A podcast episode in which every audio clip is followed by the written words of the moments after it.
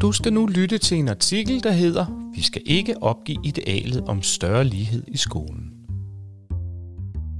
Den handler om skismaet mellem, at vi på den ene side har stærke lighedsidealer for folkeskolen, men at elevernes udbytte af undervisningen på den anden side fortsat afhænger af forældrenes sociale baggrund. På trods af, at alle reformer af folkeskolen har haft en ambition om at fremme ligheden mellem eleverne, er uligheden tilmed stigende i skolen. Meget tyder det også på, at slaget om lighed skal slås uden for skolen. Artiklen er skrevet af mig, Knud Holt Nielsen. Jeg er skribent for Asterisk.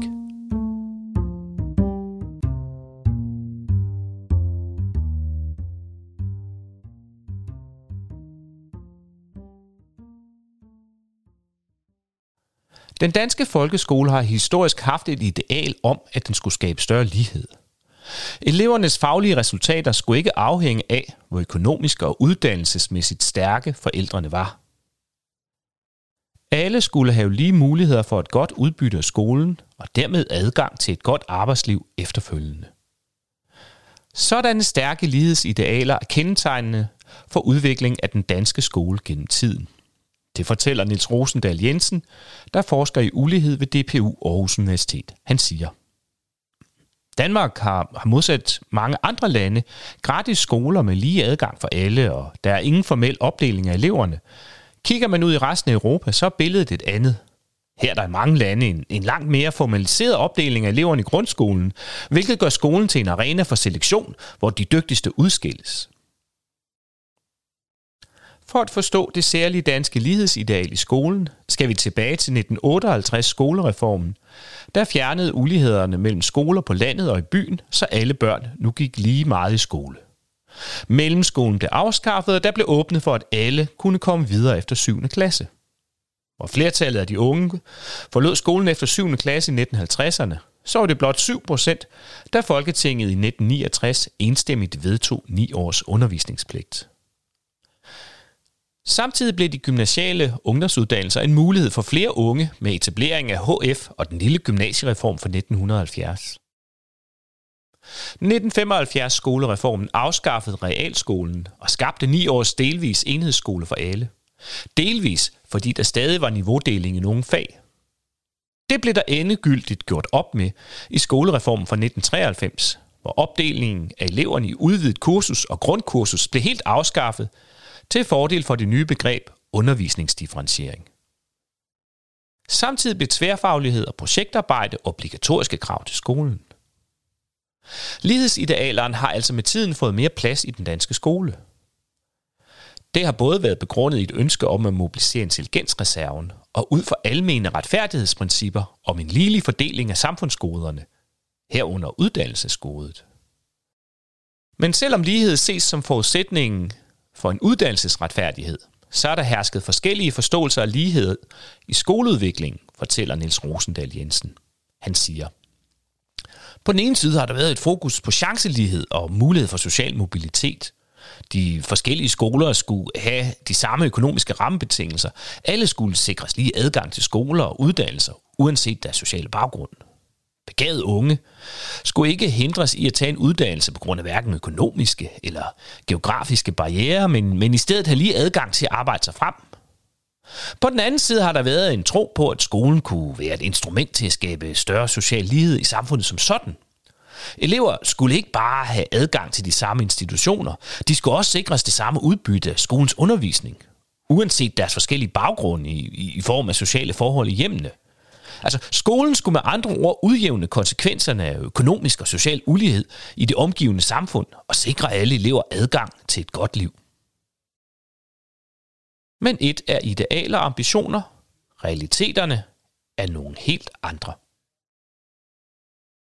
Ved adgangsprøven for skoleåret 2018-19 var der en forskel på næsten 3 karakterpoint, når man sammenligner gennemsnittet for elever, hvis forældre kun havde en grundskolebaggrund med børn og forældre med videregående uddannelse.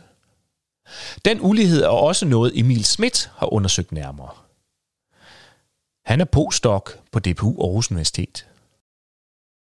Emil Smidt har på baggrund af de internationale TIMSS-undersøgelser der måler 4. klasse elevers færdigheder i matematik og naturfag, set på sammenhæng mellem elevernes sociale baggrund og deres kompetencer inden for matematik. Han siger: selvom vi ikke har niveaudeling i Danmark, og det er velunderbygget, at det er en faktor, der øger social ulighed, så er det alligevel sådan, at der er nogle elever, som tilsyneladende får væsentligt mere ud af undervisningen end andre. Og det afspejler, hvor mange ressourcer eleverne har med hjemmefra. TIMSS-undersøgelserne giver nogle punktvise nedslag i elevernes kompetencer med 5 års mellemrum. Man ser, hvad de faktisk kan inden for matematik og naturfag. For modsat PISA er TIMSS-undersøgelserne tilpasset landenes curriculum. Det giver mulighed for at sammenligne lande og vurdere skolernes og samfundets betydning for uligheden og udviklingen i den. Emil Smidt fortæller: det viser sig, at den sociale baggrund forklarer 10-15% af forskellene i forhold til, hvordan eleverne i de nordiske lande klarer sig i TIMSS-undersøgelserne. Det flugter med det, vi ved fra andre undersøgelser, at jo højere indkomst, uddannelse og status på arbejdsmarkedet forældrene har, jo bedre klarer deres børn sig i skolen. I Danmark og de øvrige nordiske lande har man, på trods af en generelt stigende ulighed i samfundet, fortsat øget lighed som et ideal i skolen. Den seneste reform af folkeskolen i Danmark fra 2014 havde som en af sine hovedmålsætninger at mindske betydningen af social ulighed for elevernes udbytte af undervisningen. Det samme har været tilfældet i Norge og Sverige. Men elevernes udbytte af undervisning afspejler reelt ikke den ambition, fortæller Emil Smidt. Ser vi på de danske elevers kompetencer i matematik i TIMSS-undersøgelserne, så har vi over de sidste 15 år set en udvikling, hvor deres sociale baggrund har haft øget betydning for deres faglige resultater. Den sociale ulighed har med andre ord været stigende i danske skoler, og det samme billede gør sig gældende i Norge og Sverige. Med skolereformen blev timetallet ellers øget markant, og fremover skulle der eksempelvis være lektiecaféer på skolerne. Begge dele skulle være med til at sikre større lighed i skolen. Logikken har været, at når børnene vokser op i socialt ulige hjem, så kan man mindske uligheden ved, at børnene i stedet tilbringer mere tid i skolen, der så kan skabe mere lige vilkår. Men det ser ikke ud til, at det er lykkedes. Tværtimod, siger Emil Smidt. Nogle af reformens lighedsskabende tiltag kan faktisk have haft en stik modsatte effekt og i stedet forstærket uligheden. Det viser erfaringer fra Norge, forklarer Emil Smidt. I Norge forsøgte man sig i nogle år med lærerassisterede lektiecaféer, men en evaluering af dem viste, at de faktisk var med til at øge forskellene i faglige præstationer mellem børnene set i forhold til deres sociale baggrund. En forklaring på det er, at de mere ressourcestærke børn simpelthen er bedre til at uddønne sådan nogle tilbud. De er bedre til at få hjælp, og de er bedre til at modtage feedback fra lærerne, hvilket gør, at de kan få større afkast på den investering, det er at deltage i lektiecaféerne. Niels Rosendahl ser samme problematik og peger på, at uligheden ofte er fortsat i nye former, når man har iværksat tiltag, hvis intention ellers var at mindske uligheden i skolen. Et godt eksempel er indførelsen af projektarbejdet i folkeskolen. Da det dukkede op i de pædagogiske diskussioner i 1970'erne, var det også som et bud på et opgør med den traditionelle klasserumsundervisning. Den skabte ulighed, da det var eleverne fra de uddannelsesfremmede hjem, der fik mindst ud af den. I stedet ville man udvikle undervisningsformer, der var mere motiverende for alle elever, i det undervisning blev drevet elevernes egen nysgerrighed, var baseret på samarbejde, og hvor slutproduktet ikke blot var en skreven tekst, men ofte et mere kreativt produkt, f.eks. en planche eller en fremlæggelse. Niels Rosendahl forklarer: projektpædagogikken er jo baseret på, at eleverne skal være meget selvstændige.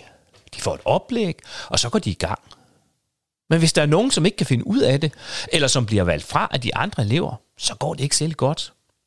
Det har den effekt, at lærernes forventninger til de elever bliver meget lave. Og derved opstår det, man kalder Rosenthal-effekten. Hvis elever mødes med lave forventninger, så agerer de også derefter, hvorved effekten den bliver selvforstærkende. Både Emil Smidt og Niels Rosendahl Jensen peger på, at det er afgørende at forstå, at uligheden er opstået af forhold uden for skolen. Det gælder i Danmark såvel som i resten af verden. Emil Smidt forklarer. Den sociale ulighed i samfundet har været stigende igennem mange år, og når der er stigende indkomstulighed, så stiger uligheden også i skolen. Det er der flere forklaringer på.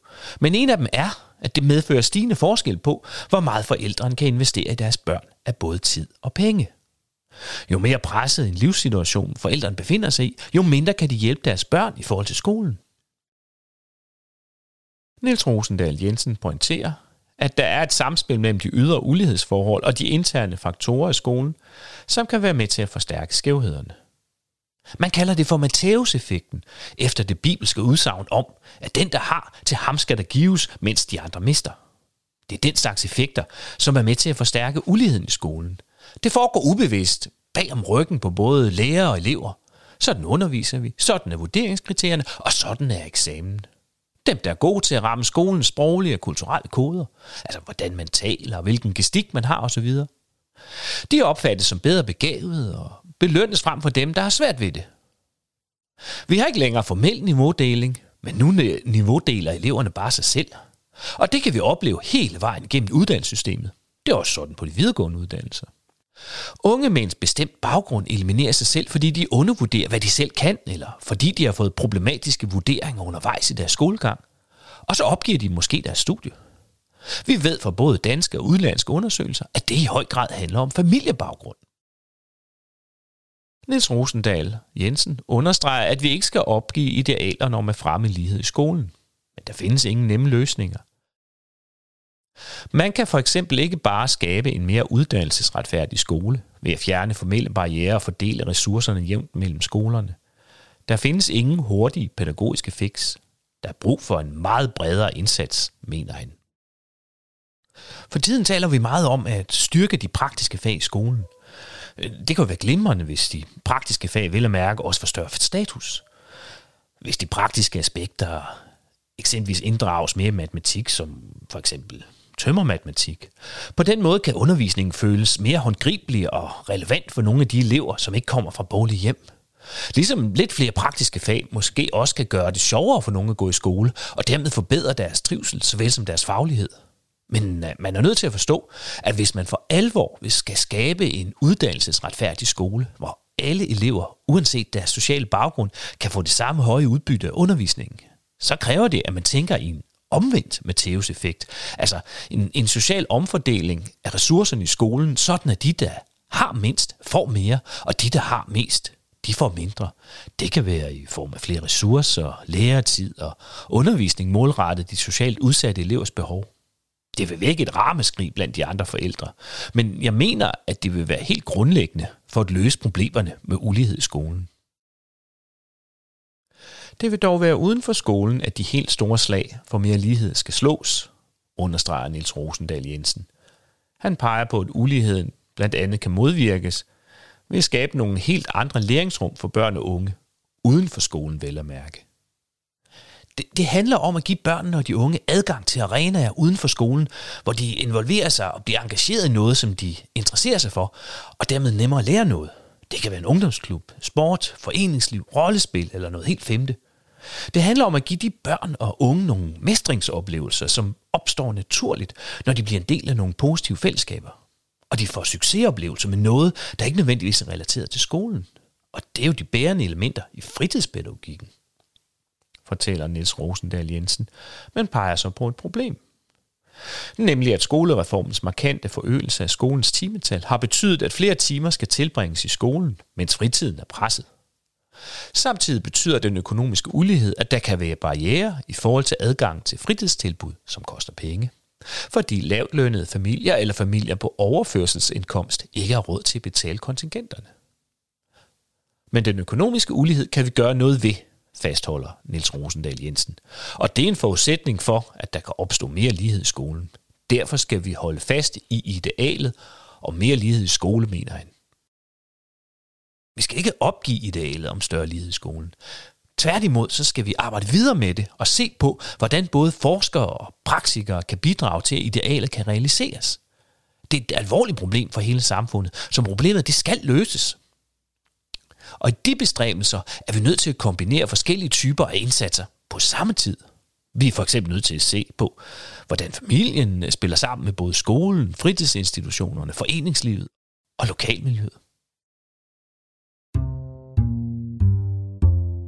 Det var artiklen om lighedsidealerne og uligheden i skolen. Jeg hedder Knud Holt Nielsen. Tak fordi du lyttede med.